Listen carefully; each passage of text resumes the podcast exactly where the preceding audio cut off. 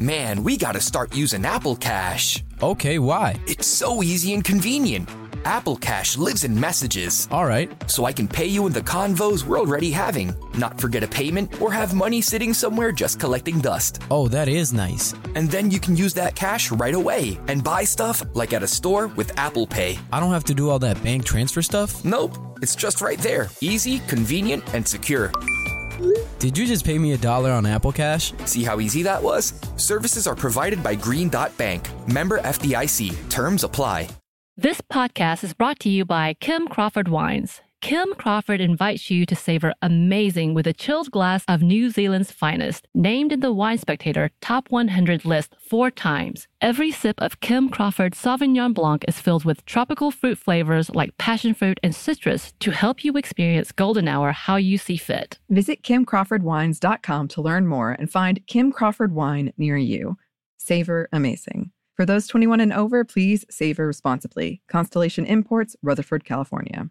This episode is brought to you by PNC Bank, who believes some things in life should be boring, like banking. Because boring is safe and responsible, level headed and wise. All things you want your bank to be. You don't want your bank to be cool or sexy. Sexy is for 80s hair bands not banks. That's why PNC Bank strives to be boring with your money so you can be happily fulfilled with your life. PNC Bank, brilliantly boring since 1865. Brilliantly Boring Since 1865 is a service mark of the PNC Financial Services Group, Incorporated. PNC Bank, a National Association member FDIC.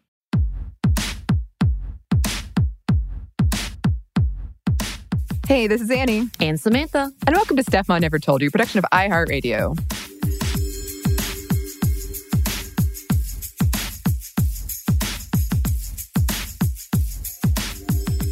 Today, we are so excited to be joined by a very special guest, Arden Myrin. Yay. Hi, Arden. Hi, gals. How are you? I'm so excited to be on your podcast.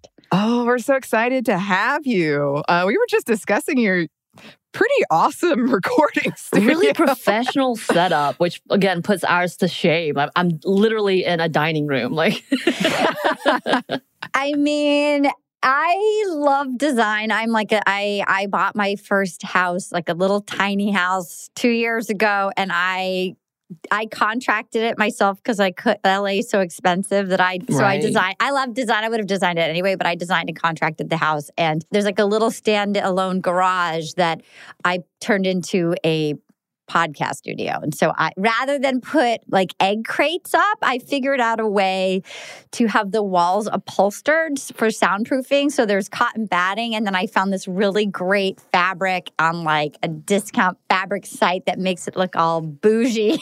it's so And- fun. I mean, it definitely the floors flood sometimes if it rains a lot. So uh, you know, it has its quirks, but on a on a dry day, it's spectacular.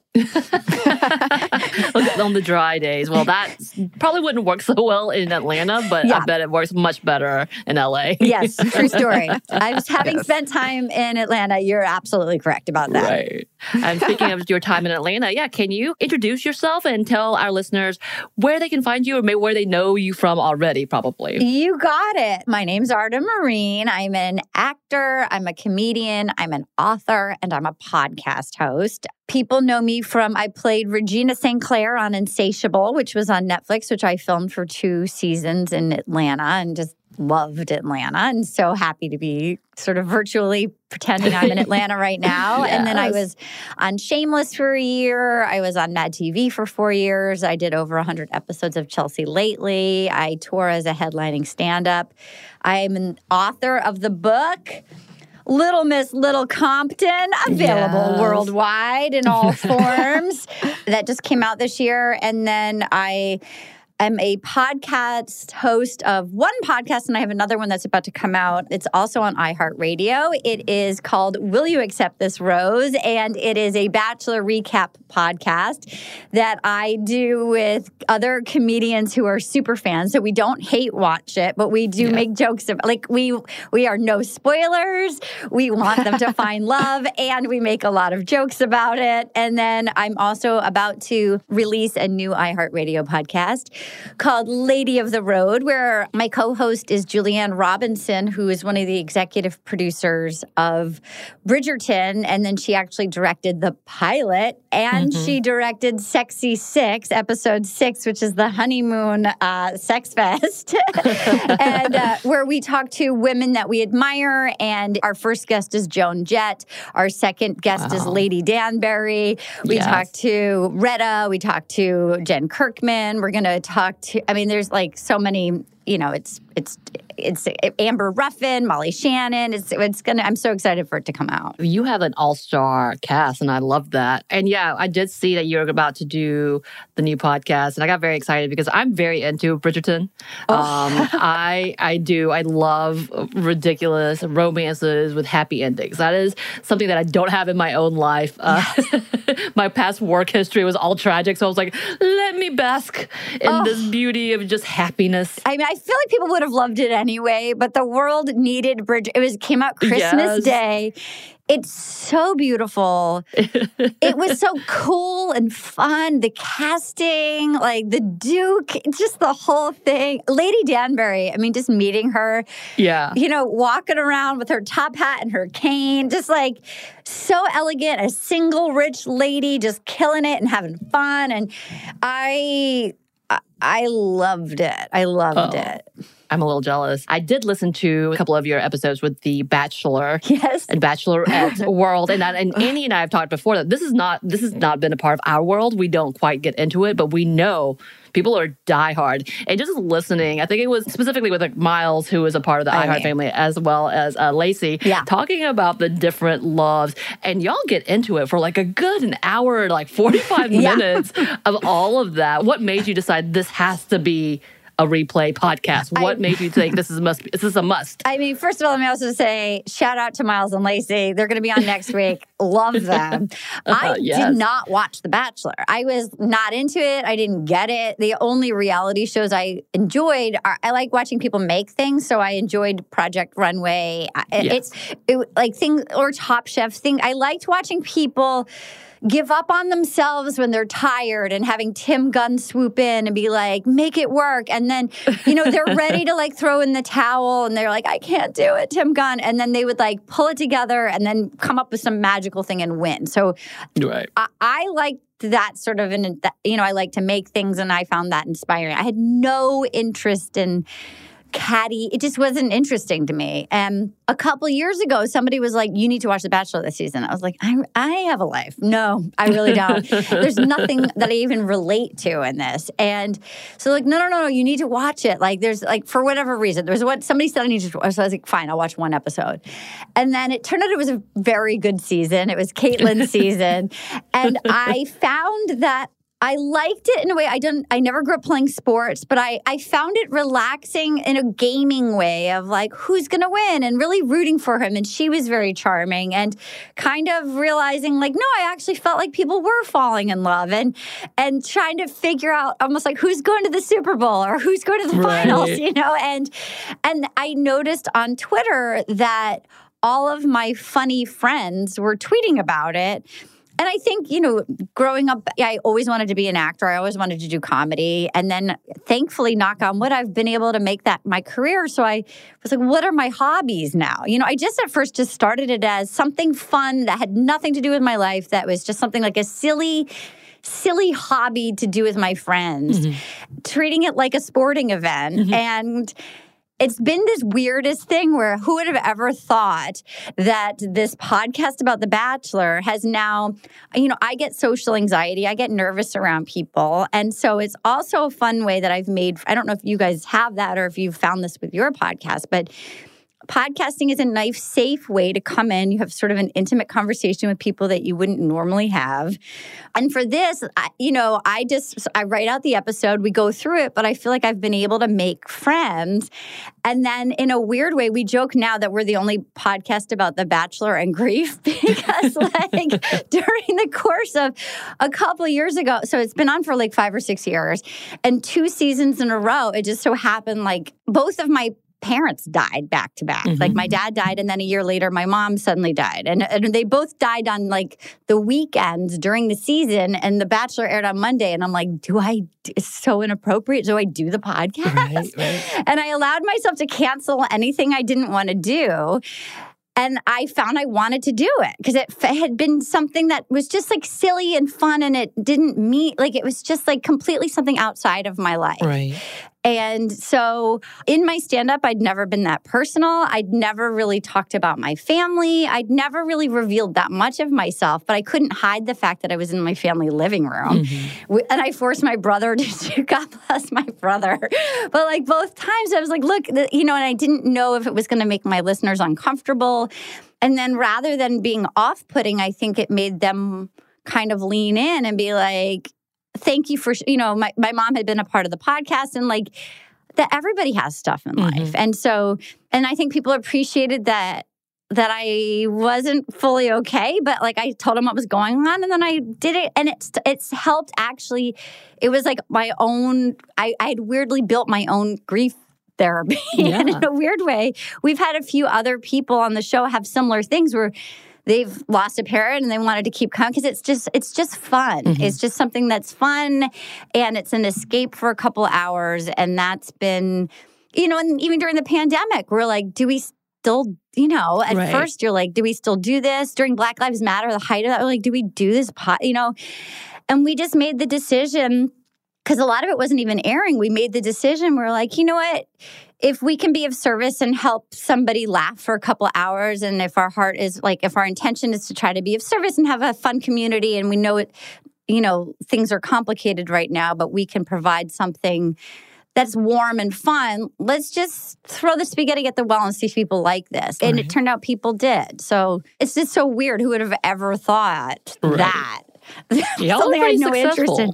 Y'all are pretty successful. I'm kind of surprised because, again, I'm not in that world. But I think one Yeah. of the things that we had talked about, actually, we just did a couple of episodes about women and romance and and getting caught up in whether it's novels or movies or songs and what that really is. And this whole narrative about shows like this or shows like Bridgerton, how they're being dismissed because they think it's not relevant enough and it's just chick stuff, according you know, Right. according to Right. misogynistic uh, mainstream ideas. But the actuality is, it is an escape, and it is a kind of a way for people to have that moment of pause and a mental health moment of like, I can escape from my worst moments of today. Yes. With these nonsensical things that have nothing to do with my life, but are distracting me. And it's beautiful, which is exactly as you were talking about Bridgerton being released during a time of pandemic. People needed an escape, needed to forget that they can't go out, needed to forget about all of the things that people weren't doing to help each other out, to being able to escape to listening to or watching Bachelor and Bachelorette. And I, I do know, like, in recently, I don't know if it's recently because I've been paying attention. But according to the show, they're starting to become more empathetic and realizing, like, really caping for those who are good people. Like, I don't know the female. Uh, there was a female contestant, the woman who was like, "Hey, you're being toxic. Stop being Katie. mean." And I loved Katie. it. It was such a beautiful moment of them really caping for this girl. And even though maybe the the main dude didn't see it and didn't see how great she was, everyone else did, and Yeah. was really rooting for her. And I'm like, for a show that oftentimes you do see the caddy, they want to see the drama, to have people talking about her was really beautiful. I really felt like there's a moment of hope. I mean, I will say this bachelor, Matt James, he's so lovely. Like he's such a truly, I don't, you know, he'd never been through the franchise before. And he seems like just a really nice person. And most of the women that are left, so we're now we were down to the final four, now we're down to the final three. Did but Kate- like Did she make it? most Oh, she didn't. Oh, Katie, ah! she didn't I'm make it. sorry, I did not know. I just needed to know that. Oh no, no, that's okay. No, that's okay.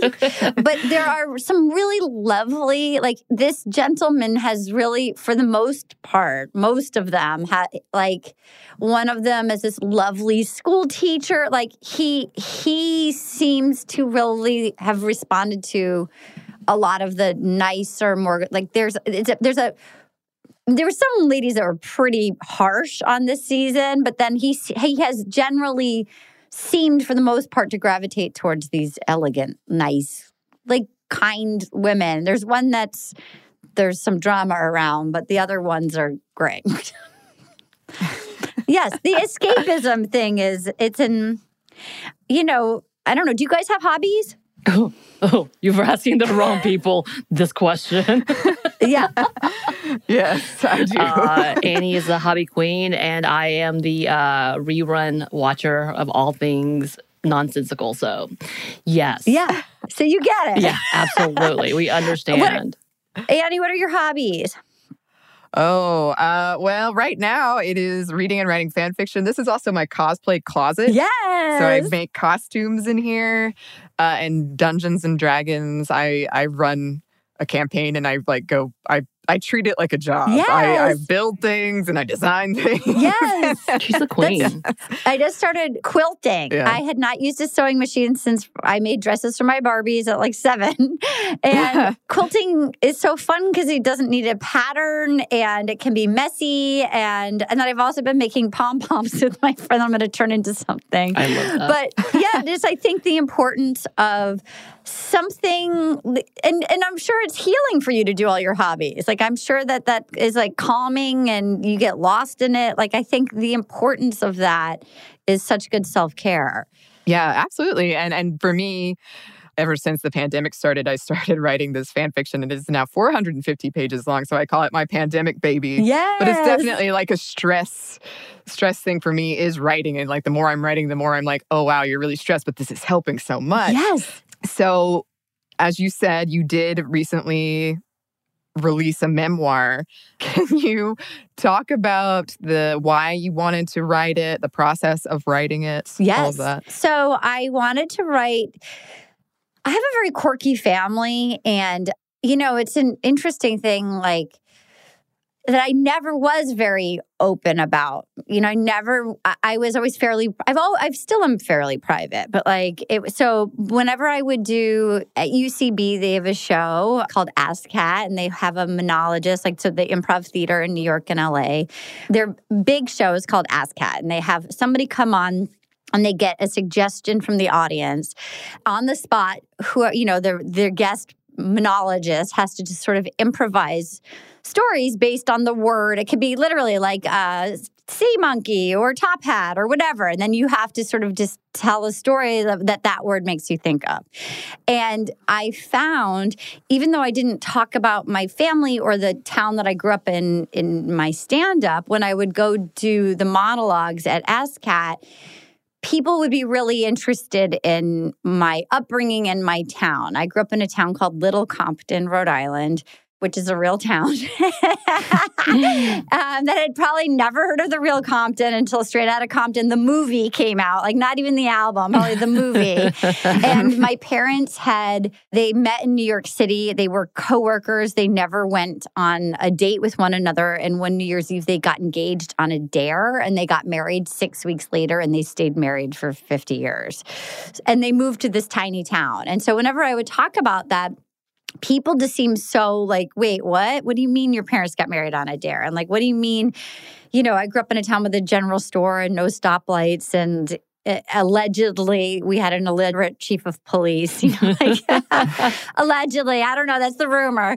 Um, and so I felt like I had this particularly funny family that I was never aware of. But as I grew up and got out into the world, the more people would hear about them, the more they were like, that's a very unusual family. My friend said it's, it's like funning with scissors. Like the, the book should be called Funning with Scissors. That's amazing. And so it was a process. Like I'd written various forms of this proposal over the years. And then I feel like in the last few years, I've I got a little braver and I got a little more honest and I got a little um I don't know if you guys have this, but like I feel like I probably my particular family and I also think as a woman, like I was brought up to sort of keep secrets or keep things nice or like don't, you know, like you just you just don't rock the boat. Mhm. And I added more truth to sort of the fun stories of like, well, there was more going on. And like my mom was great, my dad was pretty verbally abusive and like I also felt like I wanted to show people and particularly, you know, I, I wanted to show anybody that if you grew up with somebody that was sort of telling you you weren't enough, that like that there is I, I, I at least from that I could hopefully be an example that like you can be okay even if somebody was sort of not so great. Right. And so the crazy thing, I found out I was filming season two of Insatiable. And um, not to be maudlin, but like I was filming season two of Insatiable. I was so excited. Love that show. So fun. And the first season, my dad had died right before the first season. So I was like happy to be back. Things like, okay, great. So that can be like normal this year. I'm like, you know, time had passed. I felt better. And then like the sixth day there, I found like m- my mom died. Just she just had a heart attack and died. And then so I went home and I found out like going on the way to her funeral, I got this email that was like, I mean, this is like a five minute drive. They're like, hope you're having a great week. We're so excited. We want to do the book. I sold my book the morning of my mom's funeral on the way to my mom's funeral. I've been trying to sell it for like eight years. Wow. I was like, what? I was like, well, you know, uh, I'm, I mean, I'm not really having a great week, but like, I'm so excited that like, so I, and she was barely in the proposal too. I was like, okay, well, like, just so you know, I don't want to freak you out, but like something does happen. Um, so it might be a slightly different book despite so it actually my friend says it became is not my memoir it became my memoir it became her book Mhm. and i found it just similar to annie like the process of writing it i actually think it became more glass half full and more optimistic and that it was again creating things was my almost my own medicine like the equivalent of your fan fiction of like that in a weird way i think my heart was so open and I was so aware. You know, I have either of you lost a parent? Uh, yes, I lost my dad a year and a half ago. I'm sorry. No, it's okay. So well, that's kind of one of the things, and I'm I'm not putting words in Annie's mouth. She is actually recently did an episode a year ago, uh, kind of similar to you. Her relationship with her father was rough. Well, that I I will say first, and I'm sorry, and I will say what was interesting was I thought my dad had been almost dying for years. Like he was a big drinker and he he just lived life large for years. And then, then he'd stop drinking, but he'd done a lot of damage. And then he ate nothing but cake, even though he was diabetic. It was just like a full plate of like he was. And I thought it would just be a relief when he was gone because he and it and it wasn't. It was it was interesting having like for me a complicated grief was actually just as painful as the one that I adored, you know, like because it's all the stuff that like it, because it was because it didn't happen and it never did happen. And like so there was the grief over that. And so I found that writing this like I think at first in the proposal it was more about him, which is so easy. I think Mhm. sometimes it's somebody like that. I think so much for my sometimes like if I'm doing stand up, the one person that's not laughing is the one I can focus on rather than everybody else. And the you know our brains can kind of sabotage us.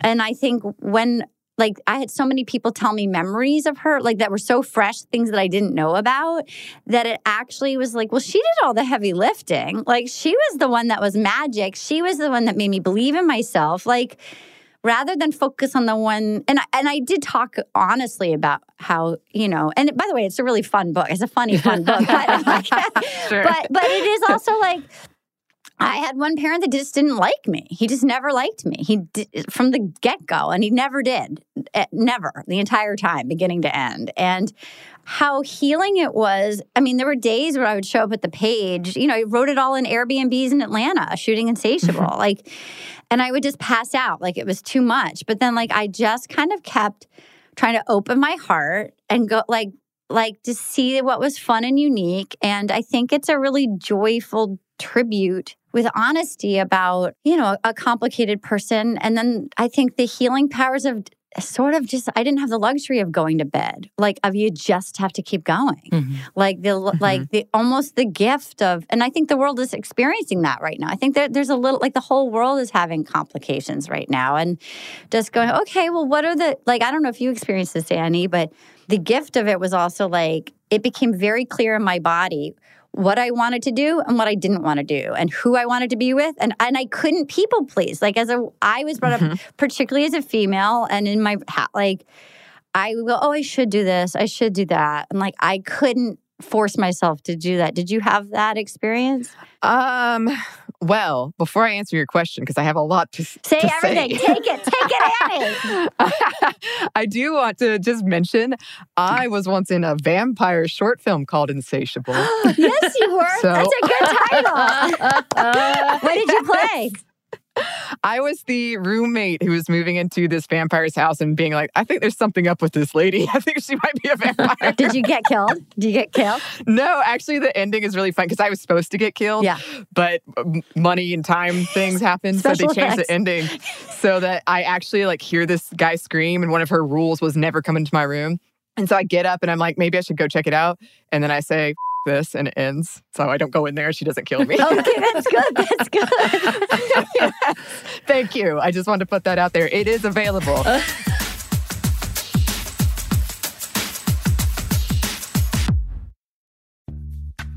Snagajob is where America goes to hire, with the deepest talent pool in hourly hiring. With access to over 6 million active hourly workers, Snagajob is the all in one solution for hiring high quality employees who can cover all your needs.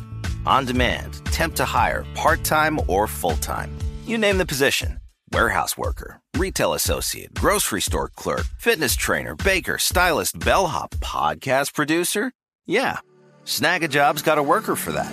With our easy to use platform, you're able to seamlessly post and fill available positions quickly with a dedicated customer support team to provide all the help you need along the way. Kind of nice knowing you have a talent pool like that in your own backyard, right? Snagajob is the partner you need to keep your business running smoothly. So visit snagajob.com or text snag to 242424 to talk to an expert. Snagajob.com, where America goes to hire. This podcast is brought to you by Kim Crawford Wines.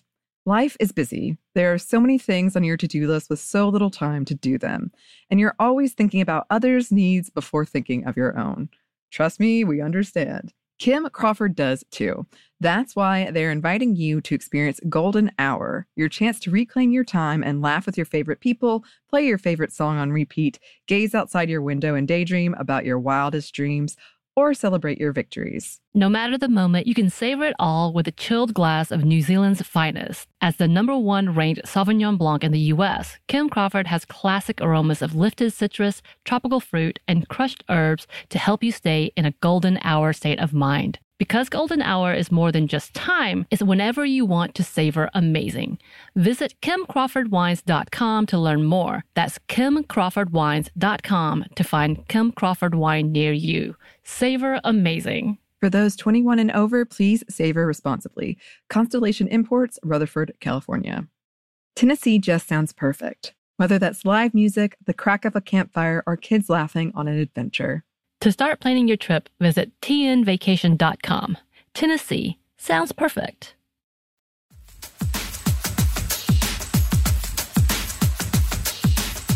Back to what you said earlier about like podcasting is such a it can be such a personal medium. And when my dad died, I had just had so many complicated things and I also thought it was going to be a relief and I was kind of like what is this? Why am I not more relieved because I would I would tell friends like I I will be relieved when he dies. Me too. I'd been praying for it since like sixth yeah. grade. I remember yeah. being like, if he just died, then everybody would know I was in pain, and then I like and be eh, it would be uncomplicated. You know, that was my little child brain, and it's like, no, it's right. not. It's not like right. that. It's not a free. There's no free pass. no. And and I remember I I too kept podcasting through that. And then we did an episode on forgiveness. And then recently we revisited it because through this time and, and listeners have gotten to like hear me go work through this and I did forgive my my dad, which is something I never ever ever thought I would do and I didn't try to do. And as we always say, forgiveness is not you don't owe it to anybody. Um, yep. But going through that and having people listen to it and share their their experiences and eh, even if they haven't lost a parent or if they ha- don't have complicated relationships can still connect to that kind of stuff and i i'm curious what your experience you've kind of talked about it a little bit but i feel like for me as a woman in entertainment there was and a lot of this was me doing it, putting this pressure on myself. There is this pressure to be like authentic and open and vulnerable. But sometimes those emotions, like you haven't worked through that yet. Yeah. And like it feels Yeah. kind of dangerous or something. Like, like you're doing it because you think, oh, this will be good content. And, you know, you're not thinking about yourself and what's good for you. Yeah. So I don't know if you have any experience with that. It was almost as if I had to be like, it's fine. I'm fine. You know what I mean? Like, I didn't want to make my coworkers uncomfortable. And so I felt like I had to just, because I didn't really know them, you know? And so there was something about having to. And, and I, you know, look, people say crazy things too. I mean, I remember when my mom died, there was a person at work who asked how I was doing. I was like, I'm okay. They're like, just okay. I was like, yeah, I'm okay. And they're like, what's wrong? And I said, well, my mom died two weeks ago. And the person said, well, it's been two weeks. this person is forever the it's been two weeks for amongst all my friends and I. That's information. So like although the rest of my coworkers, you know, a lot a lot of them, it's interesting who shows up and who's like who's not scared of it. oh Like no. I know, you know, Debby mm. Ryan, who was the lead on the show.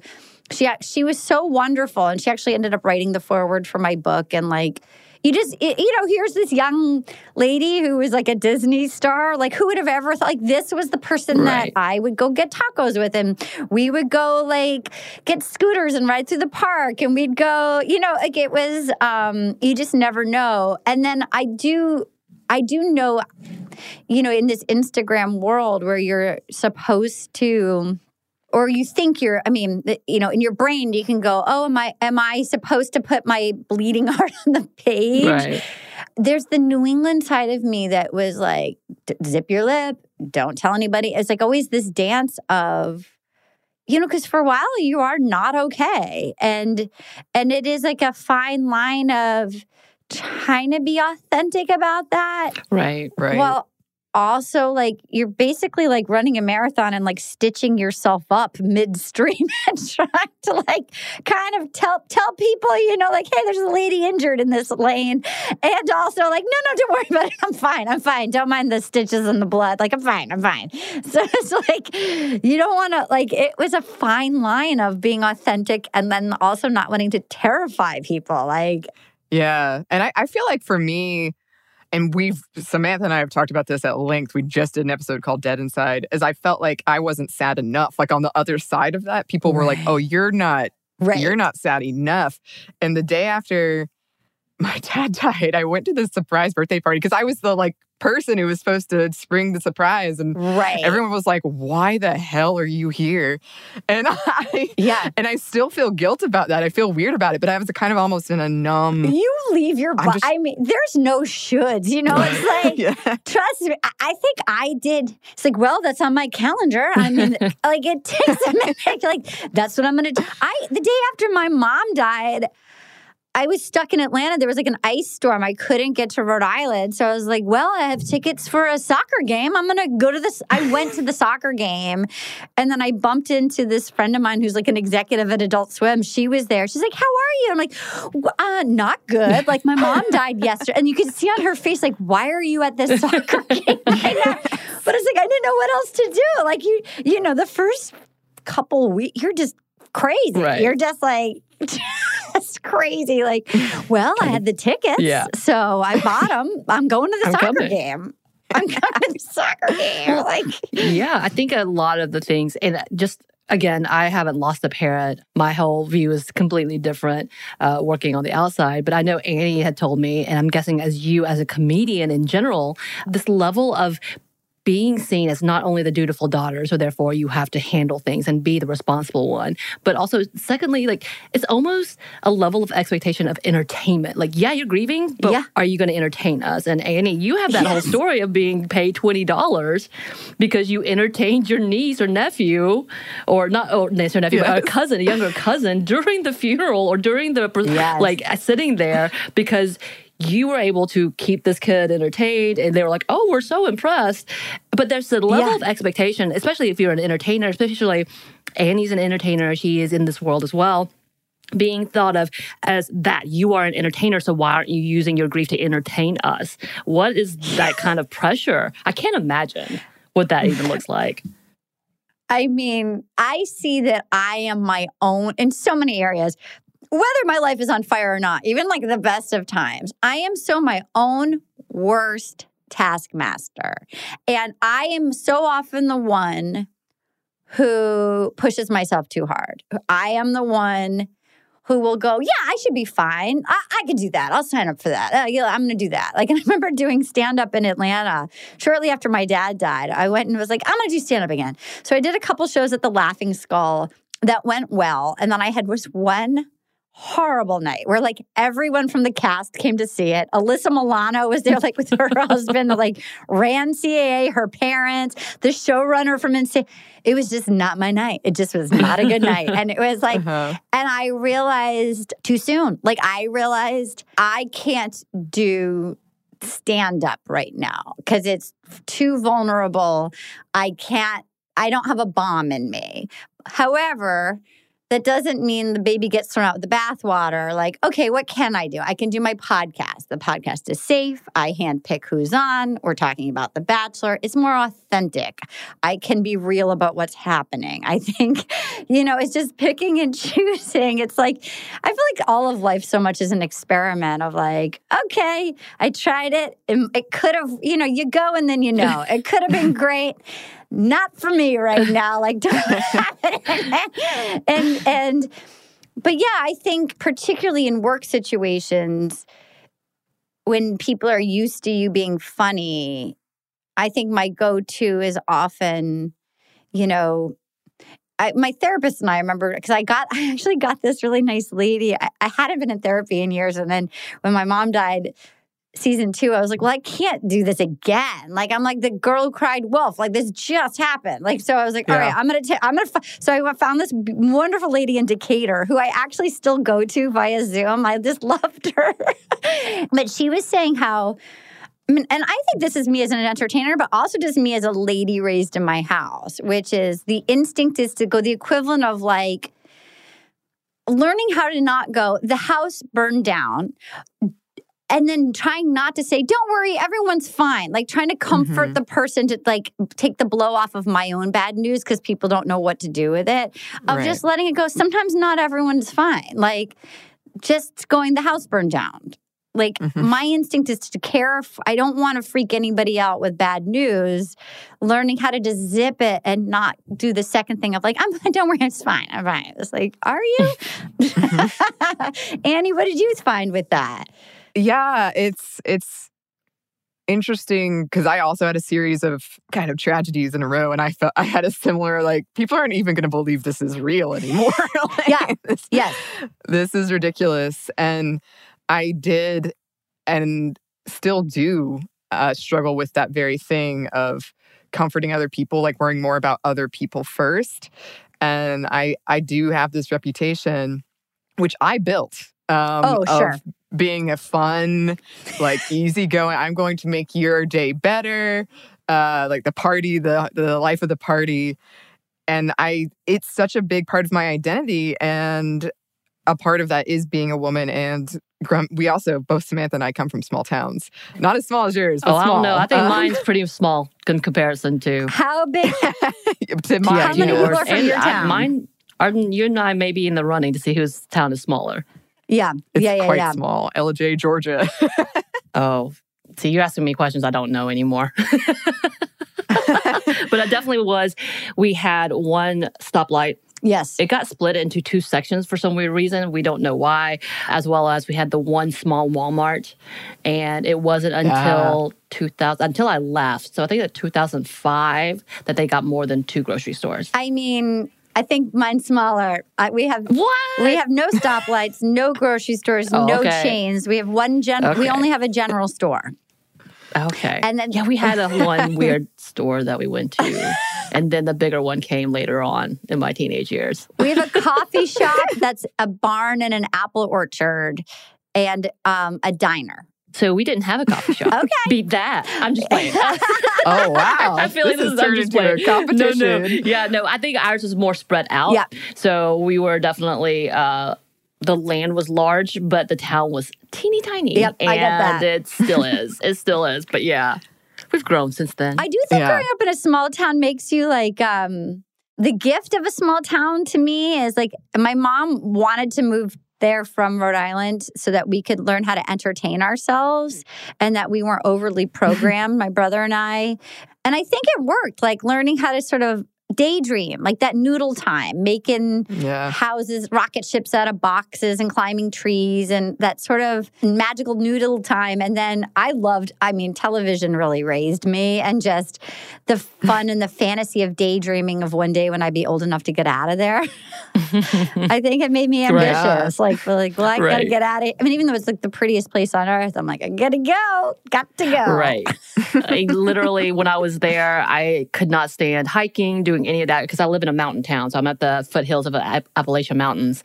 And I didn't do any of those th- things, didn't camp. As I leave and come into the city, I put that in quotes, now I'm actually going back to my hometown to stay in the cabins, to go camping and to do the hiking. Yeah. So yeah, it's definitely a whole different experience. I get that. I get that.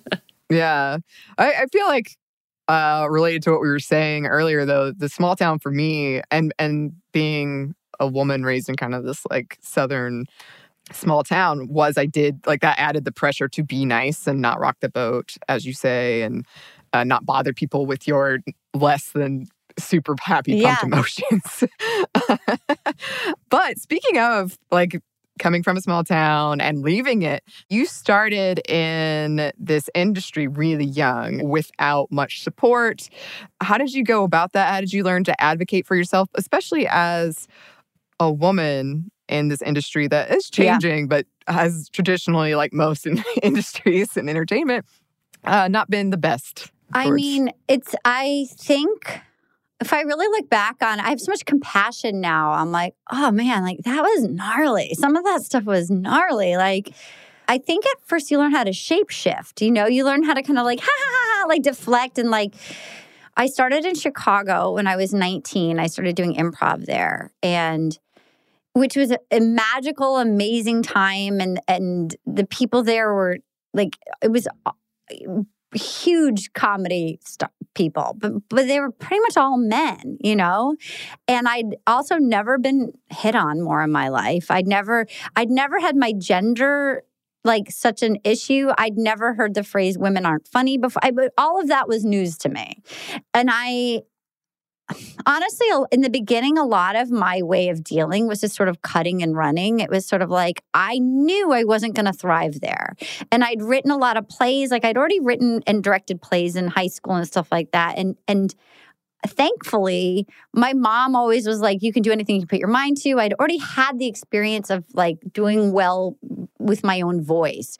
And I just thought, I'm not going to thrive in this environment. So I left Chicago but it makes me sad like i I- like looking back now it makes me sad to think there was another young uh, so i was 19 there was also a 19 year old guy that was there like who did great and what would it have been like to just be treated as sort of like the young whiz kid rather than somebody like that was to be hit on or something. I don't know. And then Mhm. you know even just i'm having like weird flashes of things. I just watched have you guys watched i hate susie?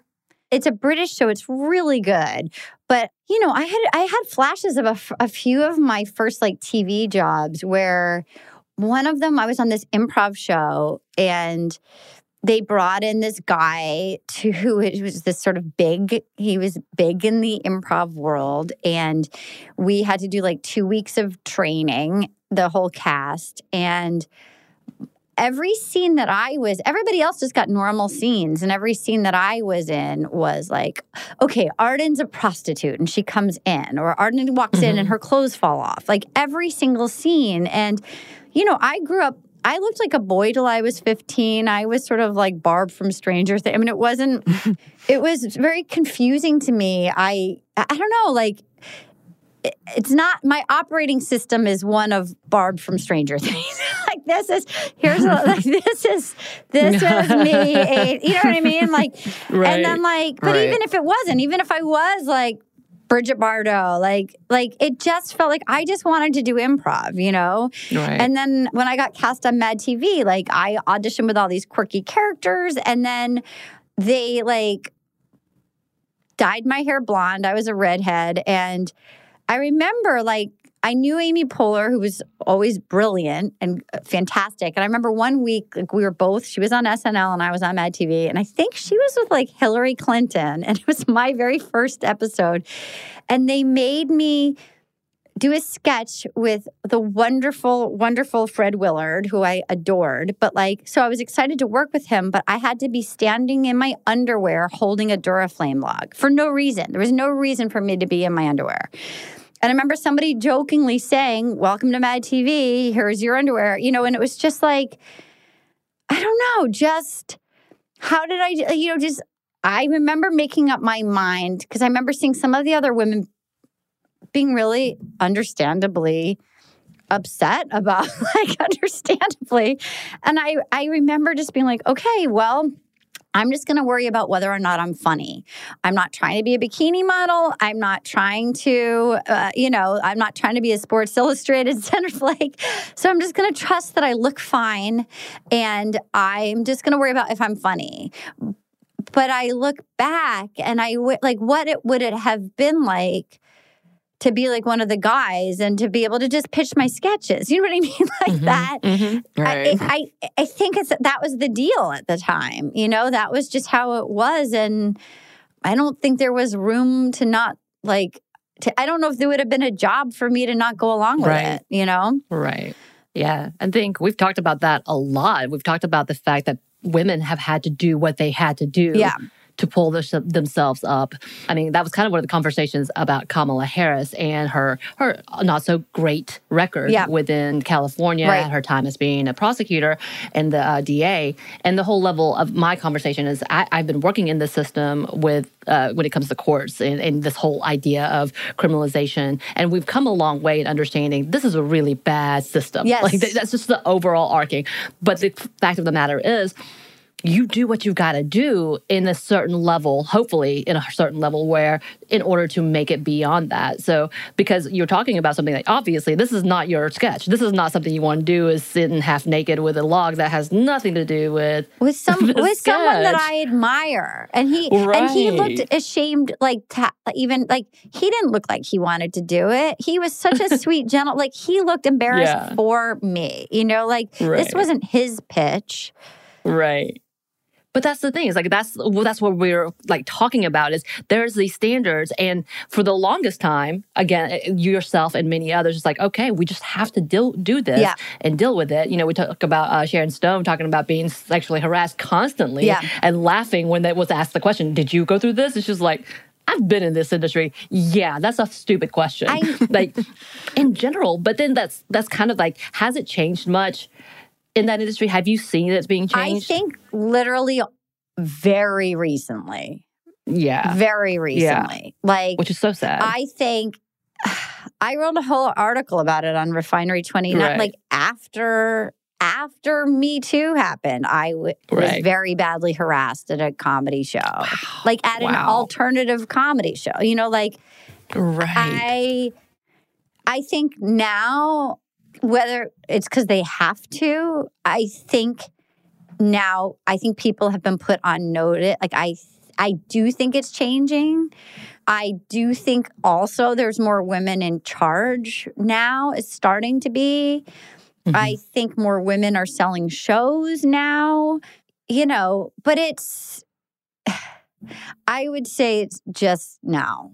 When I think about what I used to like laugh and go along with and what I was sort mm-hmm. of okay, like you're part of like what I I really respect the first women that were like no, you know, right. like there's a chapter in my book about getting sent to a director's hotel room and having him trying to Ugh. take my clothes off and like you know and and i just sort of nervously it's like ha ha ha like and th- i got out of there like nothing happened Right. but but i didn't even know that it would have been okay to go to hr and i don't think anything would have happened. I'm sure i would have just been probably I mean, I- there was a few times I went to HR about certain things, and they were like, they Right. just wanted like, okay, well, we'll just go get you an apology, you know, like, right. and there was actually something I will say on Insatiable. There was something that was said that was really creepy and and it's funny to me because I've had so many worse things said, but it was like and I was working with Alyssa Milano, who just sort of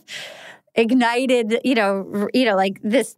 It was right after the Me Too movement started. This thing Mhm. was said to me, and and of all the things that have been said, it was really not that bad, and compared to things over the years, you know. But it just was like I was done, you know, and like Right. people were talking about it, and I always have delayed reactions. I kept thinking about it a couple days later. I'm always so shocked Right. when people. I Right. start, I'm like, you know, haha, okay, like you know, and then Right. I kept thinking about it, and I remember even running it by a couple guy friends and going, "Is this weird?" Like they were Yeah. like, "Yeah, that's weird." And and then I called one of the producers. I didn't know what to do. I called one of the producers, like, "Hey, I don't want to be a bother. You know, like I don't know if this is weird." And she was like, "Yeah, that's weird." And I remember they immediately called HR. And it was still, it was like the people pleaser in me was so ingrained.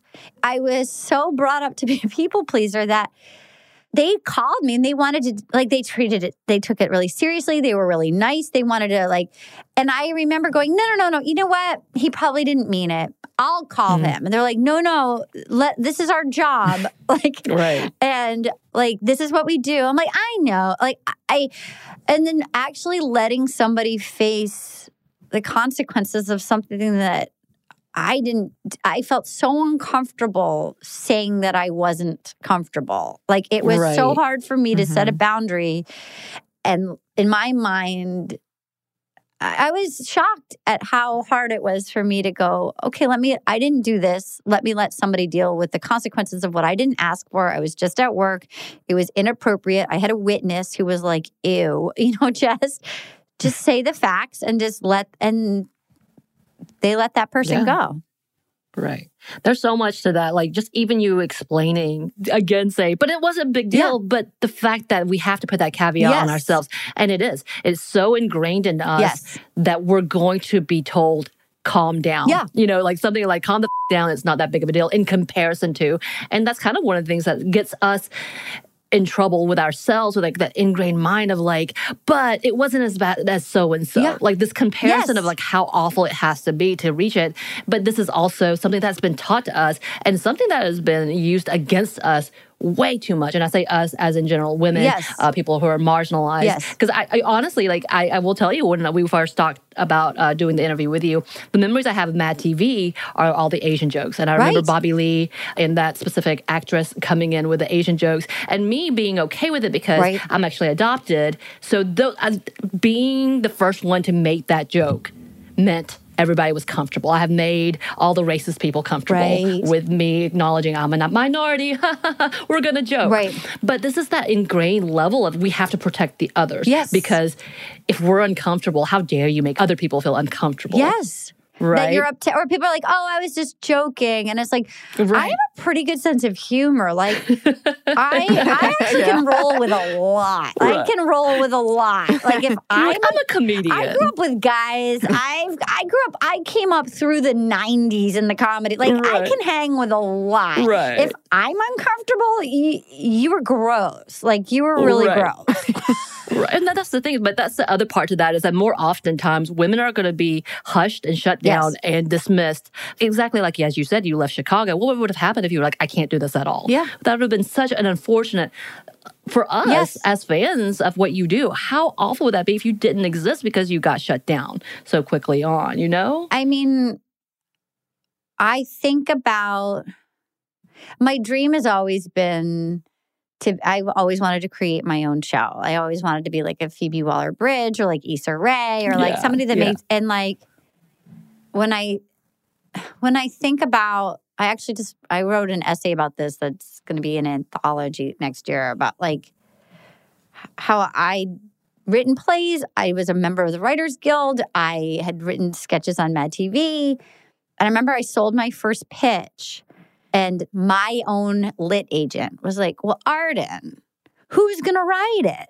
I'm like, I'm going to write it. It's like, Arden, we need a writer. And then they like paired me up with a man immediately. Just like when, I don't know, like when I think, I feel like it's so hopeful. Like, you know, young women today, I feel a lot of them are raised more with knowing how to it appears to me. It seems like people mm-hmm. are raised more with knowing their worth and knowing how to set a boundary and like it's so hopeful and inspiring and when I wrote that Refinery 29 article, a lot of people were really supportive, but then a lot, you know, some people were like, "What are you saying?" You know, it's like, and it, that also I think contributed. I do think a lot of it was grief, but it didn't really make make me want to do much more stand up. And I and I know that that that is like letting that bad vibe win. Maybe it would have been different if I wasn't grieving and I had more skin on me. I think that just certainly didn't help. But yeah, it does start to wear on you sometimes. And there's a difference between what people would be like, I just quit versus taking care of yourself. Yes, like there's an right. absolute difference in finding your boundaries and acknowledging these are your boundaries. And also, as much as you loved it, you are you are freaking like everywhere like with your podcast with your book with all of these things. It's not like you've given back or stopped your voice. well, it's just a different avenue. Well you find the things that feel safe. I think i'm also less interested in putting myself in situations right now that like it's like okay i love to create. I like to make people laugh. I like to like what is what's a way that feels comfortable and safe and the most of service and playful versus I don't know, like it takes a certain uh, like my skin is just not that thick right now. You know, so right. what's like what's a fun safe way for me to play and take risks and still do funny things in a way. You know, I think the pandemic is just it's it's vulnerable. Everybody's everybody's right. a little more gentle. I feel like everybody's circle of pals is a little bit like just best of right now. You know, like I'm also wondering if that's because we are now connected with more people. So we are adamantly aware when something is hurting someone else's feelings. And and that's not a bad thing necessarily to be aware and be more empathetic yes. to realizing I didn't mean to be, oh you know, exclusionary, but I am, and I am so sorry. Like there, there are those levels of just realizing there, there's faces yes. to these conversations you may be having. Yes, yes.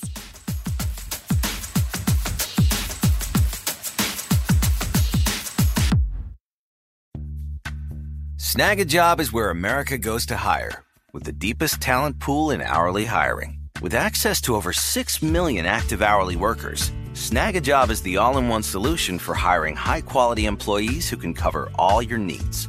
On demand, temp to hire, part time or full time. You name the position warehouse worker, retail associate, grocery store clerk, fitness trainer, baker, stylist, bellhop, podcast producer. Yeah, Snagajob's got a worker for that. With our easy to use platform, you're able to seamlessly post and fill available positions quickly with a dedicated customer support team to provide all the help you need along the way. Kinda nice knowing you have a talent pool like that in your own backyard, right? Snagajob is the partner you need to keep your business running smoothly. So visit snagajob.com or text snag to 242424 to talk to an expert. Snagajob.com, where America goes to hire. This podcast is brought to you by Kim Crawford Wines. Life is busy. There are so many things on your to do list with so little time to do them. And you're always thinking about others' needs before thinking of your own. Trust me, we understand. Kim Crawford does too.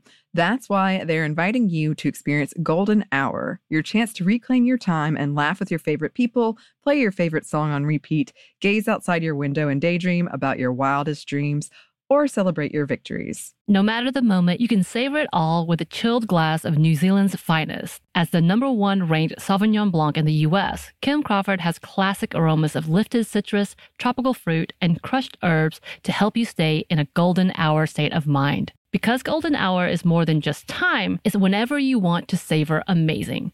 Visit kimcrawfordwines.com to learn more. That's kimcrawfordwines.com to find Kim Crawford wine near you. Savor amazing. For those 21 and over, please savor responsibly. Constellation Imports, Rutherford, California. Tennessee just sounds perfect. Whether that's live music, the crack of a campfire, or kids laughing on an adventure. To start planning your trip, visit tnvacation.com. Tennessee sounds perfect.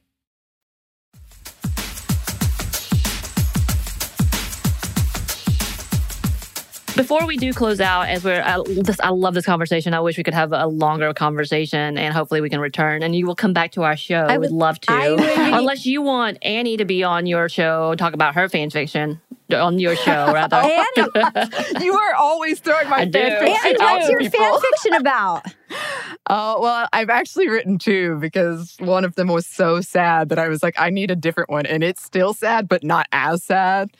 Um, it is a original trilogy Star Wars fan fiction that is the saddest thing I've ever written, and that's saying something.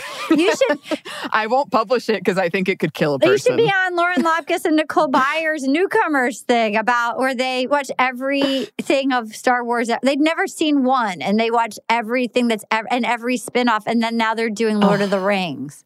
Uh, so Annie made me Oh. do that. I had never seen anything Star Wars until March of this last year. And have you- like no, I don't think it's May of last year. And I was like, okay. And I have now watched almost every single thing. And I'm still not as interested as she is She- in this, but she gives me every tidbit that I need to know about Neither, it. But neither are Oh, Lauren yes. and Nicole. I was like, what is happening? yeah, why is and so I make up my own names Yes. and dialogue to all of this because it's just so ab- absurd to me in some of the ways. I see the love, I see the and we've seen by the way, I've seen almost three different versions of Star Wars, like the Disney Plus version, Original the original trilogy, version, Disney and then there's the Yep. edited other version. I have seen them. you're a good friend. have Can I just say, Thank you. She how is. long have you guys been friends? Uh, we have a date because there was a day that we met. I actually worked at a brewery in Atlanta, and she visited me there, and that's where our friendship formed. Aww. but we became friends through the old co-host who is now with Unladylike, Caroline. Okay.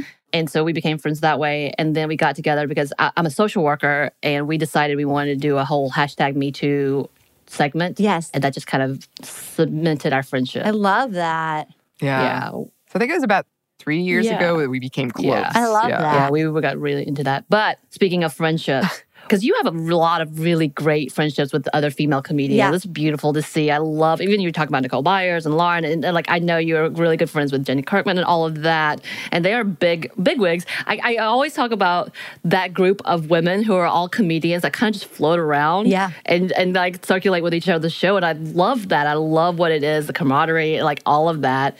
What would be some advice that you would give to young female comedians trying to up come into this kind of business? I mean, exactly what you just said. And so Lisa Delarios is a is a lady that I came up with. And we were talking about and Erin Foley, who also is a brilliant stand-up, and her new album, Deep Dive, is so good. Okay. But we were saying how, and I think it's probably changed, but how a lot of the guys back in the day, they they would really raise each other up as a team. Like they like, and so I would say find your people, create your like create your own shows, even if it's virtual right now. So like the equivalent of host a show so you can have people on, do it with one of your pals, you know, like I think creating your own show really gives you practice, uh, like, and also enables you to have your own brand of what what you do. So I used to host a show in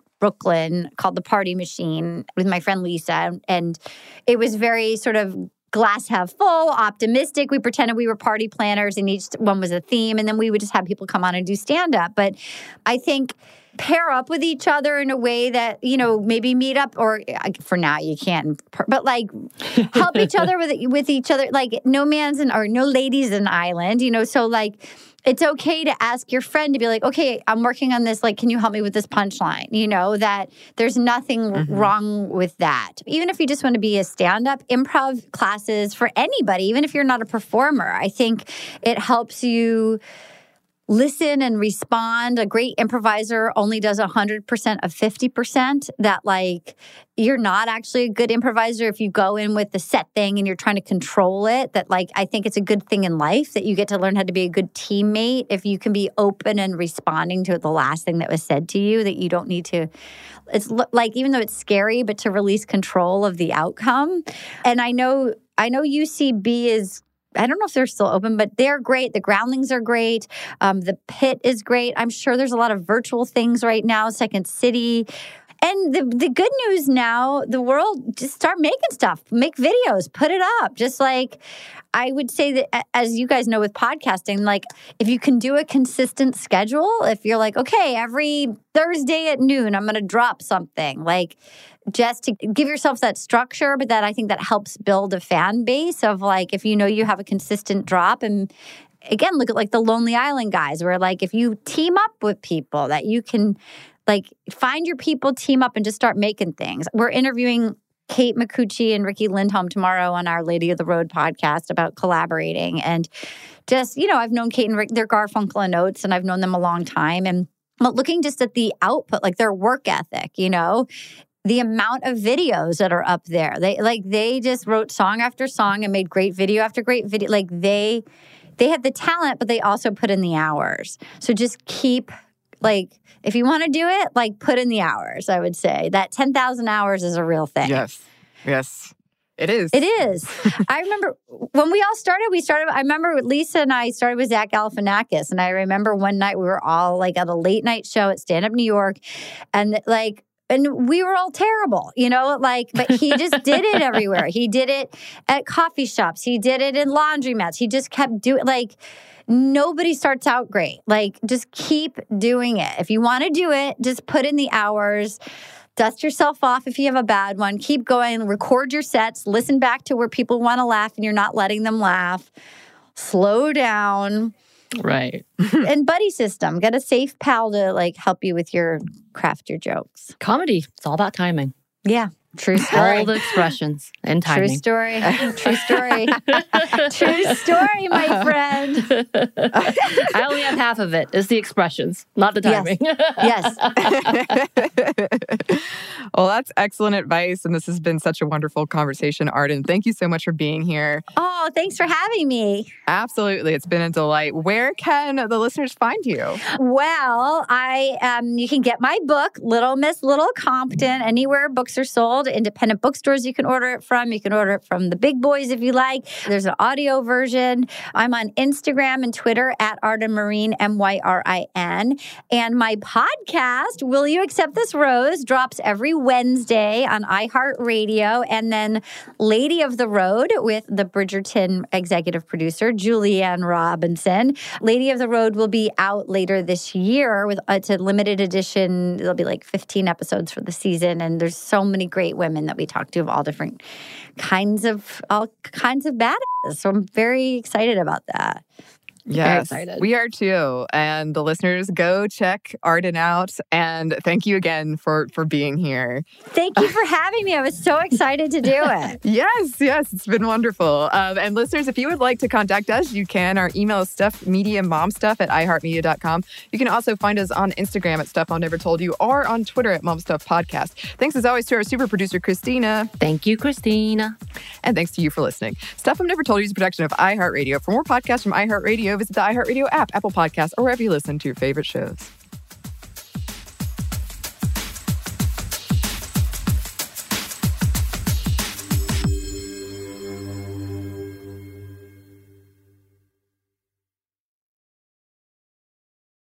This podcast is brought to you by Kim Crawford Wines. Kim Crawford invites you to savor amazing with a chilled glass of New Zealand's finest, named in the Wine Spectator Top 100 list four times. Every sip of Kim Crawford Sauvignon Blanc is filled with tropical fruit flavors like passion fruit and citrus to help you experience golden hour how you see fit. Visit KimCrawfordWines.com to learn more and find Kim Crawford wine near you. Savor amazing. For those 21 and over, please savor responsibly. Constellation Imports, Rutherford, California. This episode is brought to you by PNC Bank, who believes some things in life should be boring, like banking. Because boring is safe and responsible, level headed and wise. All things you want your bank to be. You don't want your bank to be cool or sexy. Sexy is for 80s hair bands not banks. That's why PNC Bank strives to be boring with your money so you can be happily fulfilled with your life. PNC Bank, brilliantly boring since 1865. Brilliantly Boring Since 1865 is a service mark of the PNC Financial Services Group, Incorporated. PNC Bank, a National Association, member FDIC. Tennessee just sounds perfect, whether that's live music, the crack of a campfire, or kids laughing on an adventure. To start planning your trip, visit tnvacation.com. Tennessee sounds perfect.